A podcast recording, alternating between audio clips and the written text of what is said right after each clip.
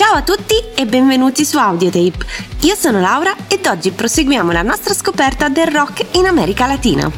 Se vi siete persi i precedenti episodi, recuperateli immediatamente. Ci sono delle informazioni importanti per capire lo sviluppo della storia. Se invece siete degli affezionati ascoltatori, mettetevi comodi perché siamo pronti a partire. Io scaldo la voce, voi intanto ascoltatevi la nostra sigla.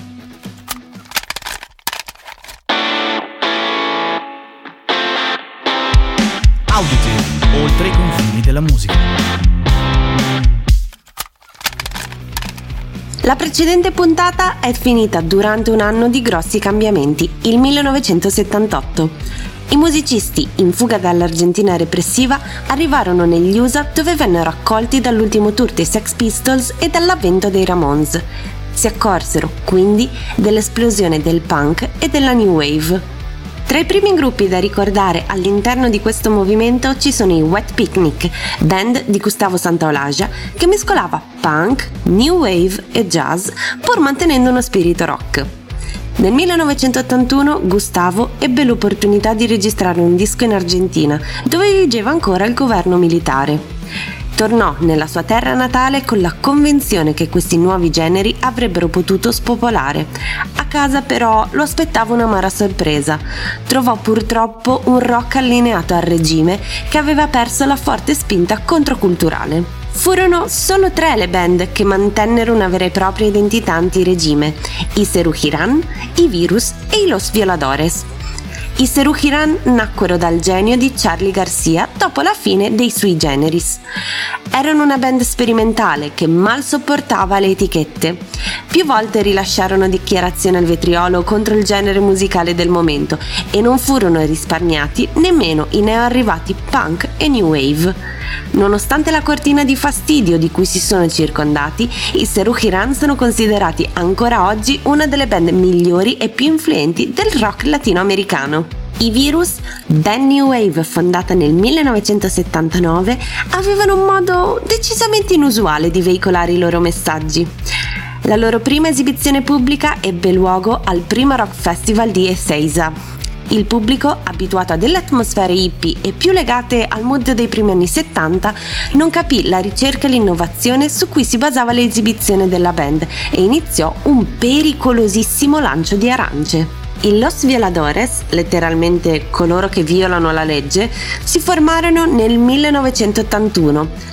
Uno dei primi concerti importanti fu quello all'Università di Belgrano, dove, poco prima dell'esibizione, si accorsero di un errore madornale. Il loro nome, non si sa se per una svista o per paura della censura, era infatti stato storpiato in Los Voladores, cioè quelli che volano. Decisero così di apporre manualmente la I mancante con un pennarello. Quel semplice gesto generò una delle grafiche più iconiche del punk latinoamericano.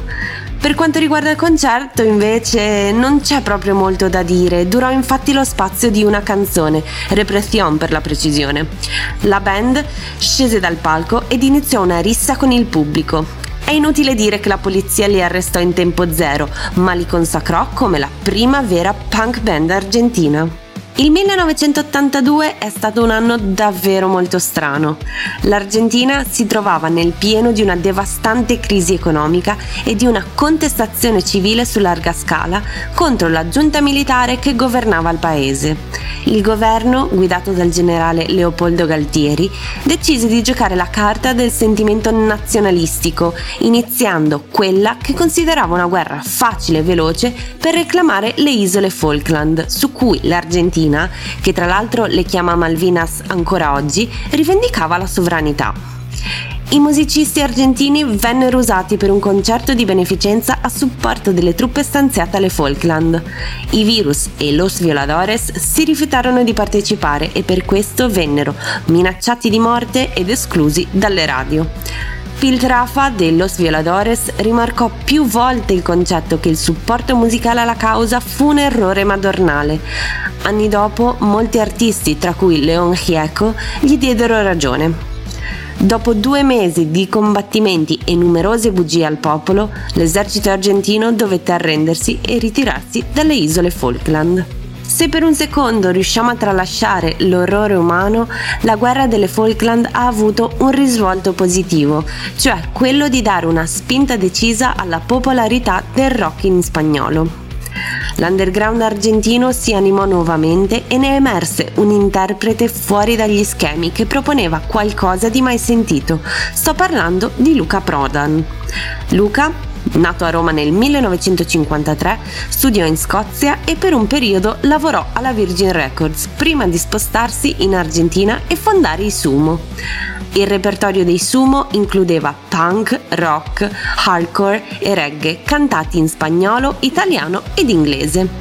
Gli spettacoli dei Sumo erano ovviamente spesso interrotti dalla polizia del regime militare che, nel tentativo finale di aumentare il consenso popolare, ostacolava in ogni modo qualsiasi forma d'arte legata anche solo blandamente al Regno Unito. Fortunatamente nel dicembre del 1983 tornò la democrazia in Argentina grazie a Raúl Ricardo Alfonsín e con la democrazia fiorirono anche nuove band come i Los Abuelos de la Nada, band new wave cresciuta sotto l'ala protettiva di Charlie Garcia e del suo genio creativo. Dalla ritrovata libertà nacquero anche i Los Twist, band che, finalmente, poté rinunciare all'impegno sociale per fare quello che non aveva mai potuto fare prima, divertirsi.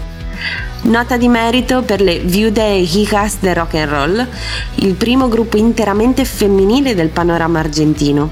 Sebbene il loro genere pop stoni un po' con la nostra storia, dobbiamo comunque riconoscere loro la capacità di aver affrontato temi innovativi come il divorzio, la transessualità e anche il Fondo Monetario Internazionale. Il vero fenomeno argentino, contro ogni previsione, furono però i Soda Stereo. Faticarono molto per farsi prendere sul serio all'inizio. Gli appassionati di musica erano diffidenti visto il loro nome che non richiamava nessuna corrente rock e che, soprattutto, non rispecchiava per nulla l'estetica new wave della band. Grazie alla perseveranza divennero un fenomeno gigantesco in tutta l'America Latina. Le loro capacità furono tali da incuriosire anche Sony Music, che li mise sotto contratto per esportare la loro new wave in tutto il mondo. Dopo questa lunghissima parentesi argentina spostiamoci in Messico, dove gli anni 80 favorirono la creazione di una nuova etichetta discografica, la Comrock.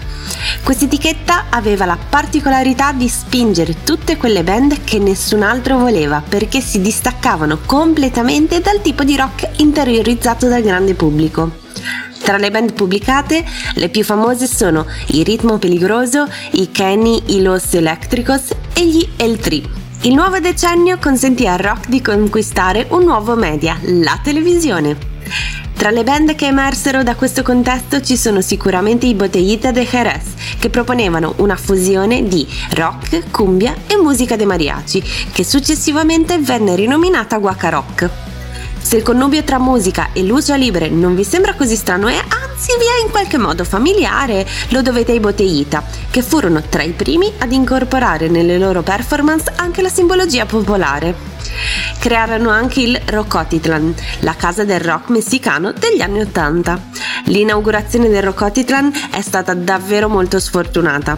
3 giorni dopo l'inaugurazione e 2 giorni prima dell'apertura al pubblico avvenne il terribile terremoto che distrusse Città del Messico nel 1985. Da questa tragedia il popolo messicano si rialzò con una rinata consapevolezza di essere una massa critica rilevante e nacquero anche delle nuove band spinte dalla voglia di vivere. La Maldita Vecindad y Los Hijos del Quinto Patio furono una di queste band. Comparvero sulla scena con un sound arricchito da forti elementi ska e tradizionali messicani. Gli anni 80 furono un decennio importante anche per il rock cileno. I Los Prisioneros erano l'unico gruppo cileno che, in quel momento, aveva dei contenuti sociali in cui i giovani potevano riconoscersi. Non erano spaventati dalla dittatura di Pinochet e parteciparono attivamente a tutti gli eventi di protesta che precedettero la fine del regime. Anche la Colombia è stata messa a dura prova dagli anni 80. L'assenza dello Stato in ampie aree del paese portò alla formazione di diversi cartelli della droga. Ogni boss aveva a sua disposizione un esercito paramilitare armato e la violenza esponenziale andò a sommarsi alle tensioni che imperversavano nel paese dagli anni 60. I giovani trovarono conforto in generi musicali come l'heavy rock e il metal e si concentrarono principalmente a Medellin. Da questa realtà emersero band come i Parabellum ed i Kraken. Nel 1988 inoltre a Bogotà venne organizzato il Concerto dei Concerti per il rock in spagnolo. Fu un evento massivo che richiamò moltissimi giovani e, come ogni concerto di quel tipo, non rispettò per nulla la scaletta. Anche questa puntata è giunta al termine. Come sempre vi ringrazio per avermi seguita fin qui e vi ricordo la playlist abbinata. Per trovarla aprite la descrizione del podcast e seguite il link. Se volete rimanere aggiornati, io vi consiglio il nostro profilo Instagram. Ci chiamiamo audio_tape_podcast ed anche il nostro canale Telegram in cui condividiamo tutte le nuove uscite. Se volete supportare questo progetto abbiamo anche un profilo Patreon, basta cercare Audiotape tutto attaccato. Come sempre io vi auguro buona musica, ci risentiamo presto, ciao!